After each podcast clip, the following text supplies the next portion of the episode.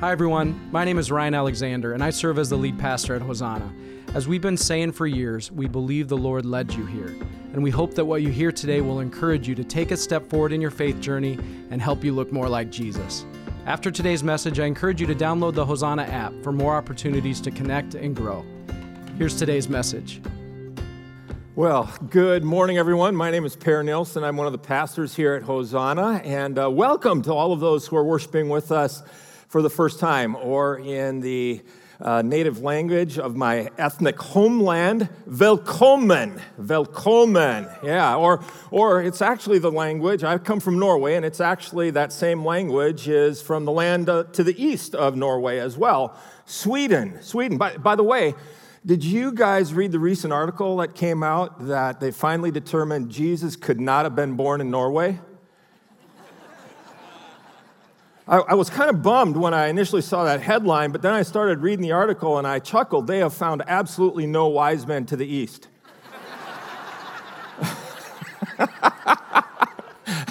I told that joke to a free, Swedish friend of mine, and without even blinking an eye, he said, Oh, I thought it was because there are no virgins in Norway.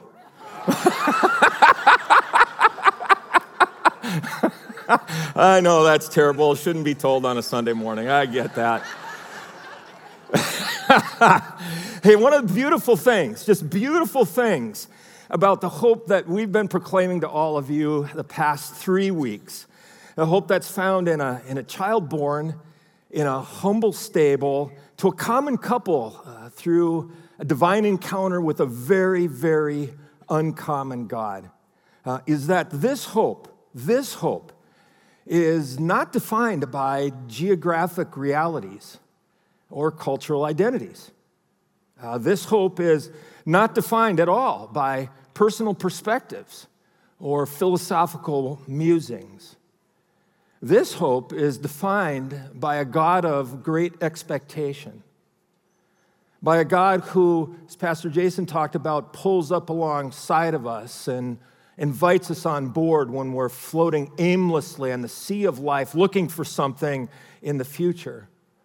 By a God who is confident in the future because he knows the future, he understands the future. By the way, if, if you've missed the messages for these past three weeks, let me encourage you to get back and watch those. They're really, really good. And and just like we put on layers to fight against the wintry cold, it's always good to put on layers of hope to fight against those winter like seasons in our life. So, our exploration of hope continues today by bringing us to the 21st chapter in the book of Revelation. If you've got your Bible with you, please turn to the 21st chapter of the book of Revelation. And a picture is painted that really grounds us in the significance of hope. And as you're turning to the 21st chapter in Revelation, let me give you a definition of hope. Hope is an optimistic state of mind and position of the heart that is based on an expectation of positive outcomes with respect to events and circumstances in one's life or the world at large. And one of the unique elements about being a Christian is that Christianity, Christianity espouses an idea of hope that emerges from the living God. The Apostle Paul says this in Romans 15 I pray that God, the source of hope, will fill you completely with joy and peace because you trust in Him. Then you will overflow with confident hope through the power of the Holy Spirit. And it is this hope that anchors the Christian life against the cultural winds that seek to blow us off course, against the drowning floods of emotion and despair that overcome us sometimes, and against the earthquakes that shake us to the very core. Think about it this way uh, this is a picture of the Petronas Towers. The Petronas Towers are in Malaysia, and the Petronas Towers are one of the tallest buildings in the world, uh, 21st on the list of tallest buildings in the world. What is unique about these buildings is that they're built on unbelievably unstable ground. And so the engineers had to find a way to stabilize the building. And the only way that they could design and build these massive structures is by anchoring them to the bedrock below. In one place, they had to go down 530 feet. 530 feet to anchor to the bedrock below, nearly two football fields. So let me ask you a question How deep are the foundations of hope in your life? How deep are they? What is your life anchored to? Jesus himself talks about this idea in Matthew 7. Here's what he says Therefore, everyone who hears these words of mine and puts them into practice is like a wise man who built his house on the rock. The rain came down, the streams rose, and the winds blew and beat against that house, yet it did not fall because it had its foundation on the rock. Here's something that's true about the book of Revelation by proclaiming God's eternal vision that is grounded in Jesus' historical reality, John brings hope to the writer or to the individuals of his time. John brings hope to the individuals of his time. Individuals who are going through enormous persecution, persecution that most of us have never, ever encountered in our lives. And that same hope has fed the lives of billions of Christians since that point in time. Revelation 21, verses 1 and 2. Then I saw a new heaven and a new earth, for the old heaven and the old earth had disappeared, and the sea was also gone.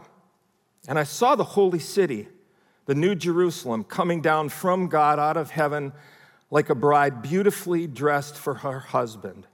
As Pastor Ryan mentioned last week, of Revelation is both literal and symbolic. Revelation uses pictures, metaphors to create, uh, to convey truths, to, to bring across ideas, to help people understand. Jesus did the same thing by using parables. And so in Revelation 21, our eyes are quickly drawn to this image of new things. Three images that compel our eyes of faith to look out into the future with hope. There's a new heaven, there's a new earth, there's a new Jerusalem. These images point to an eternal reality where, where renewal is complete, where relationships are whole, where restoration is fulfilled, where heaven and earth are one. We just prayed about that. We pray about it all the time. Thy kingdom come, thy will be done on earth as it is in heaven. Because of the work of Jesus, complete restoration is possible. The creation that we live in, that has been tainted by and, and shattered by and broken by and scarred by sin, will be completely restored. That's the promise of Jesus. The paradise of Eden that has been lost will be experienced again. And this complete restoration includes a new spiritual reality for us. John continues, verse 3 I heard a loud shout from the throne saying, Look, God's home is now among his people. He will live with them, and they will be his people. God himself will be with them. Now, you might say, well, isn't that what Jesus promised when he left his disciples? Lo, I'll be with you always to the end of the age. What, what John is talking about here brings that promise to fulfillment in a physical sense. In the same way that those disciples experienced Jesus after he was raised from the dead. In the same way that Adam and Eve, in the very beginning of the creation story, walked with God and talked with God. In the same way that these disciples, that people have encountered the living God throughout the ages. And what's so beautiful about this presence, this living, breathing presence, is that it carries outcomes with it that are attractive to all people, believers and, and unbelievers alike. Listen to verse 4. Verse 4 says, He will wipe every tear from their eyes and there will be no more death or sorrow or crying or pain. All these things will be gone forever. Say forever, church. Forever. With all the questions and chaos and challenges and discouragement and uncertainty in life, who wouldn't want that as an eternal outcome? Those things are gone forever. This new heaven, this new earth, This spiritual reality is a place where God Himself will personally comfort the brokenhearted. I imagine God standing face to face and reaching up and, and wiping every tear from our eye while He gently but confidently says, It's finished. No more, no more death, no more sorrow, no more pain, no more torment, no more crying. Now, I don't know how the God of all creation is going to be able to do that. All I know is this that, that with God, all things are possible. Uh, my wife, Mary, actually watched God engage with uh, our oldest son, Bjorn, when he was a young boy.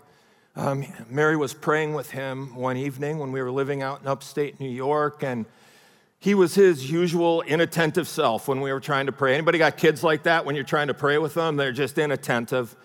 And all of a sudden, he stops and he raises his head up and he looks up toward the window. And then he turns to Mary and he says, Mommy, God came down and kissed me right here. That's the God we're talking about that has that level of personal interest in each and every one of you. Each and every one of you. Our God, the God who created the heavens and the earth, is passionately interested in your life, in your tears, in your restoration, in your reconciliation. And so he proclaims in verse 5 Look, I am making everything new. Now, this is the fourth time in five verses that John has used this term new, referring to what will come.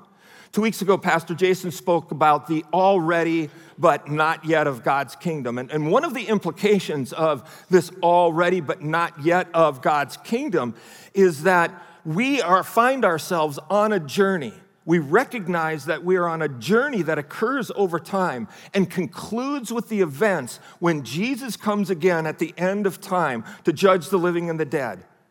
Restoration, making everything new, is a process for people like you and me that, that began with the prophecies that led up to the birth of a child, the fulfillment of those messianic prophecies, a birth that we're going to celebrate here in just a couple of weeks. It continued with this baby named Jesus establishing a new covenant based upon grace and forgiveness and the invitation to believe. And it comes to conclusion at the end of time as we know it, as we understand it. So the Apostle Paul saw this and understood it. And he connects this transformative process on this side of eternity, but in relationship to eternity. Here's what he says in Corinthians 4 verses 16 through 18. That is why we never give up. Though our bodies are dying, our spirits are being renewed every day. For our present troubles are small and won't last very long, yet they produce for us a glory that vastly outweighs them and will last forever. So we don't look at the troubles we can see now. Rather, we fix our gaze on the things that cannot be seen. For the things we see now will soon be gone, but the things we cannot see will last forever. So, Revelation reminds us that in the meantime, the time between now and then, renewal, restoration, reconciliation is taking place in your life and in mine. Verse 6 continues. He also said, It is finished. I'm the Alpha and the Omega, the beginning and the end. You may have heard that before in, in the very first message on Revelation. This is reflection back to Revelation 1 8, and it's a reminder that Jesus covers all things. It's a bookend of sorts, inviting the reader to consider their place in this larger scope of human history, of world history, of universal history that we are all a part of and that Jesus oversees and that no matter what our circumstances, geography, age, or background, Jesus can be the anchor, the foundation of your hope. And then comes something remarkable. And it really is remarkable. All of a sudden, John draws together three promises that summarize everything he's been talking about to this point in time. Here they are. Promise number one, verse six. To all who are thirsty, I will give freely from the springs of the water of life. I read a shocking statistic the other day 75% of all Americans walk around dehydrated. 75%. If that's true physically, how many people do you think are walking around spiritually dehydrated? Dry, parched, spiritually thirsty. Friend, if, that, if that's you today, I want you to hear one simple statement. If you're thirsty, if your spiritual life is dry, if your spiritual life is parched, Jesus invites you to come and drink from the water of life, to come and drink from the living water that only He can bring. It's living water that will quench your thirst. And Jesus just says, Come and drink. It's free, it's yours for the taking. Promise number two, verse seven all who are victorious will inherit all these blessings. So, uh, did you guys know that tennis shoes are mentioned in the Bible? They are. They are mentioned in the Bible.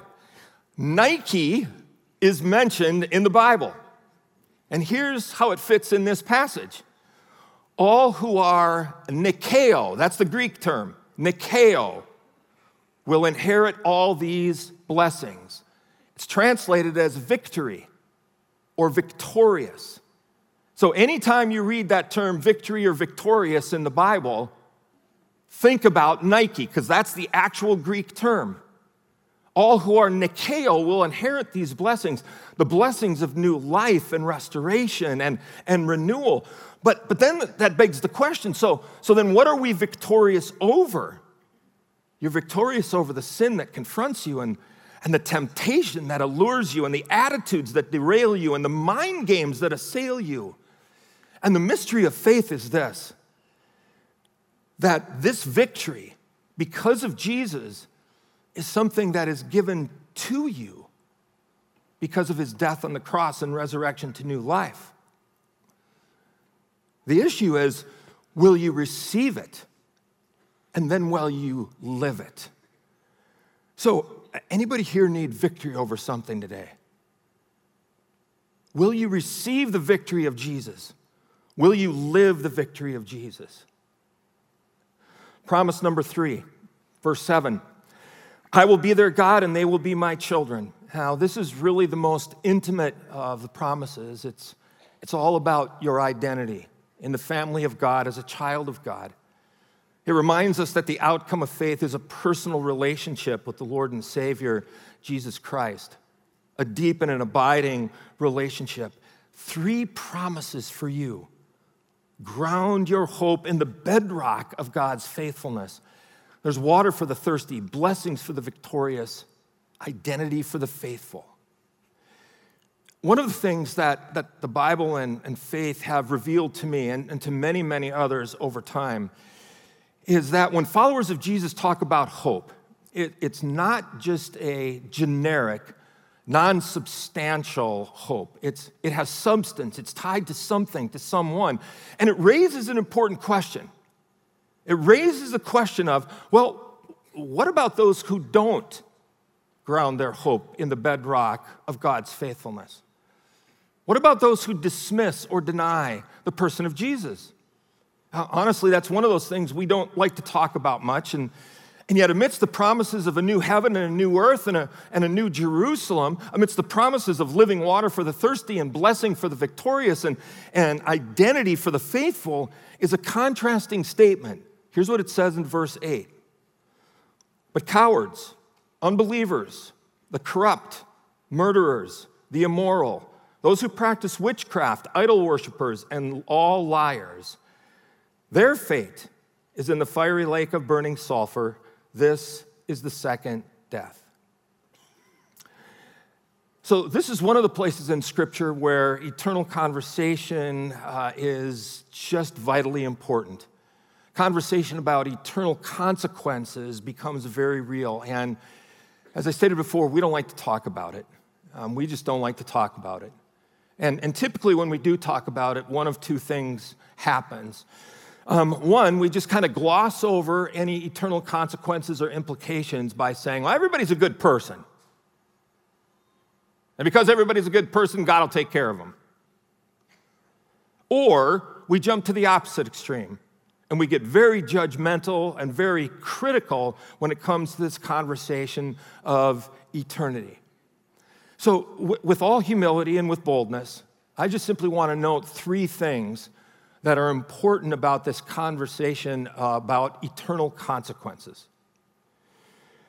Number one, the list of sin contained in verse 8 is reflective of the world, but it's not exhaustive of the world.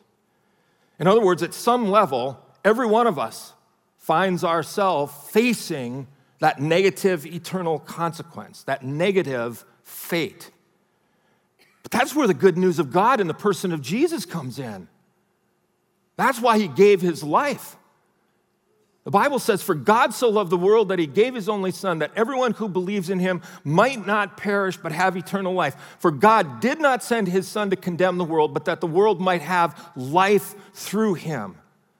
The Apostle Paul reminds us that all have sinned and fall short of the glory of God, and that the wages of sin is death. But the good news of God in Jesus Christ presents the opportunity to change the outcome of our eternal story.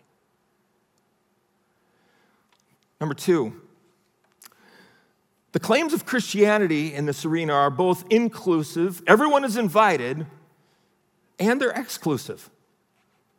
We believe that Jesus is the way, the truth, and the life, and no one comes to the Father but through him. Quite often, Christianity gets negatively critiqued for that claim, that, that exclusive claim.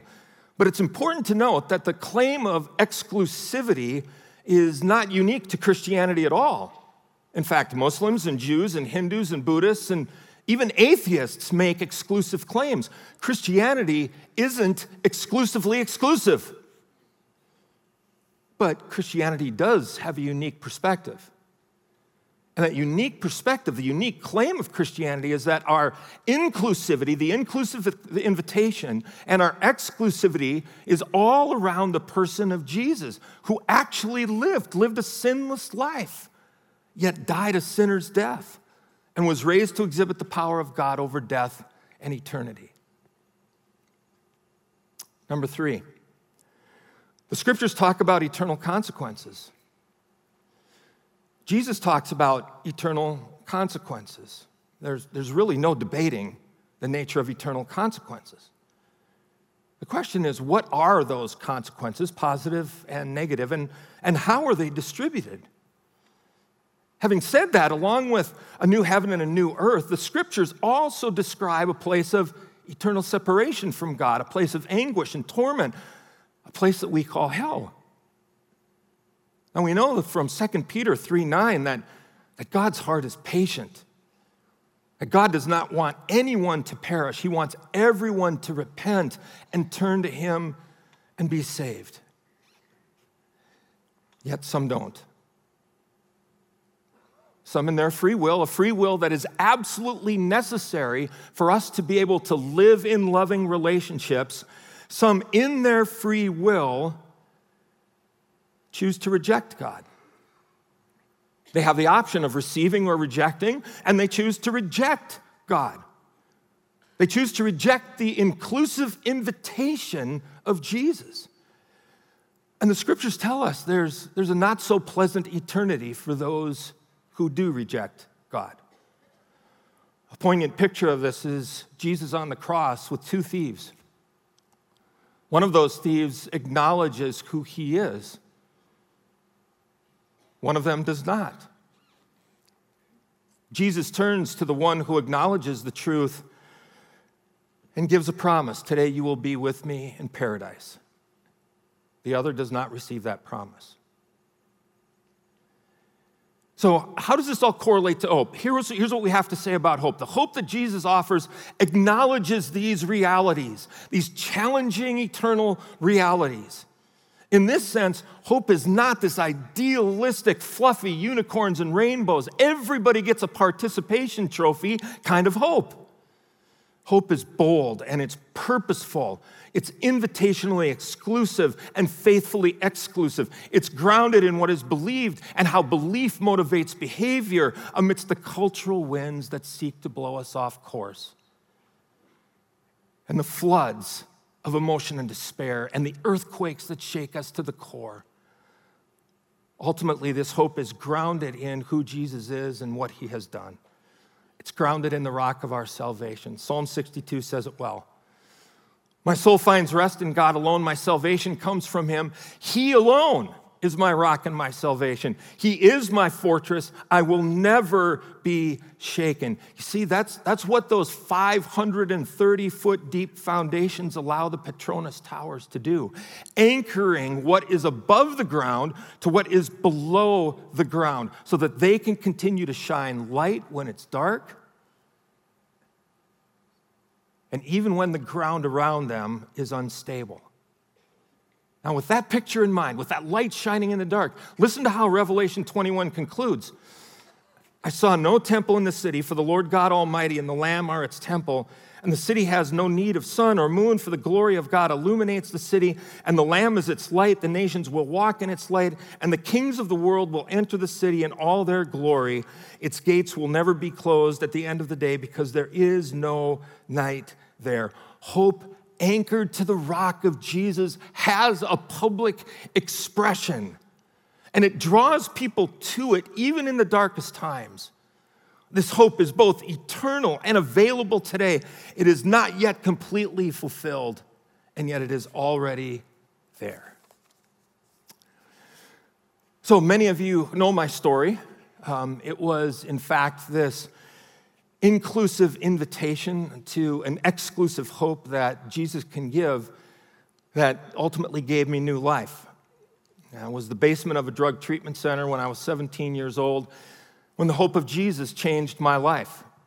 And what emerged that night was a poem that described what had happened in my heart. Here's what I wrote on that night when I was 17. Christmas in December without a drink in hand is something to remember for me and the rest of my band.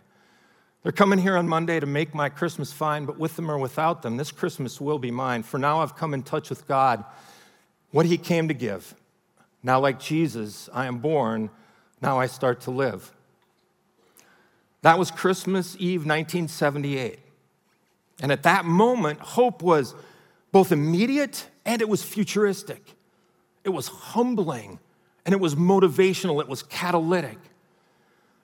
Little was I to know that the light from that moment would shine across 43 years and break into the darkness of addiction that was confessed by my son, Bjorn.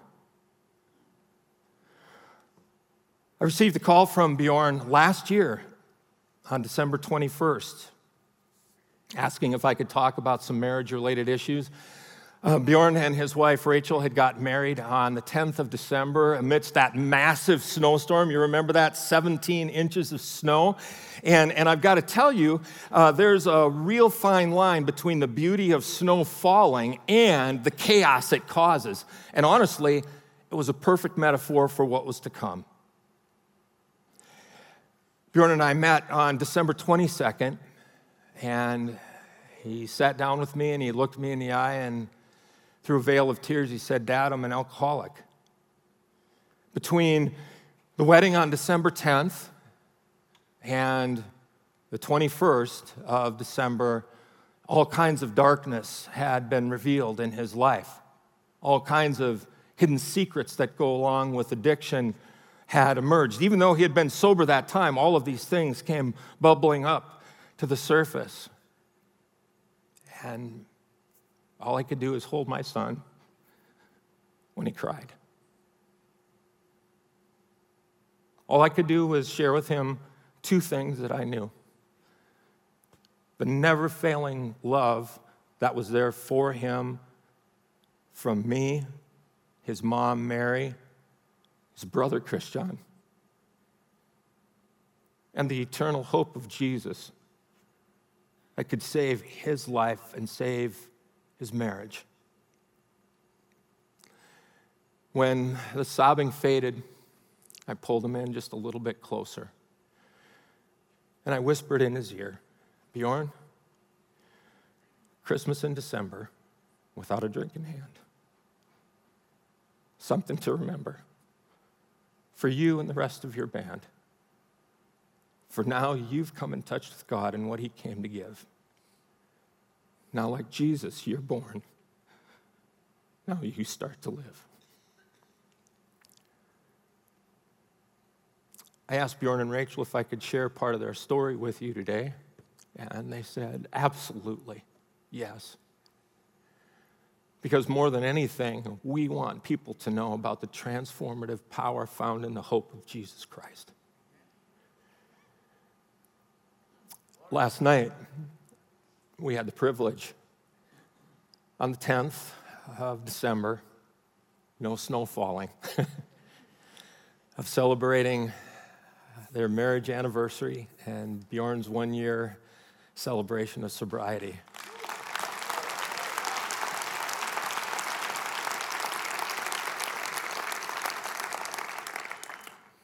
This is a hope that's eternal and present, not yet, but already.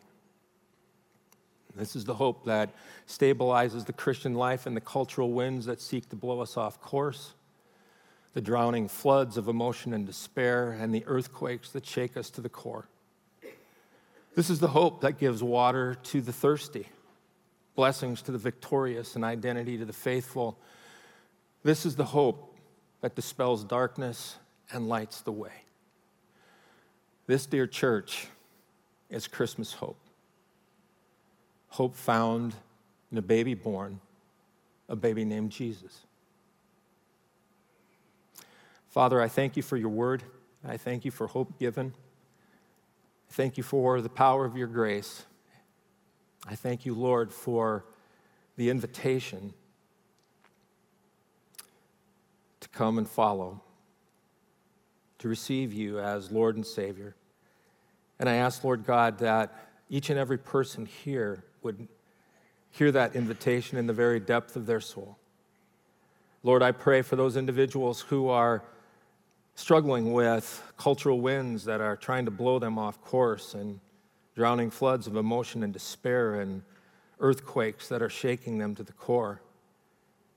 Lord, I, I pray for those who are thirsty and those who have overcome and are victorious and and those who are yearning for an identity. And I pray in the power of your Holy Spirit that you would come upon them and remind them of your goodness, the faithfulness, and the hope that only you can bring.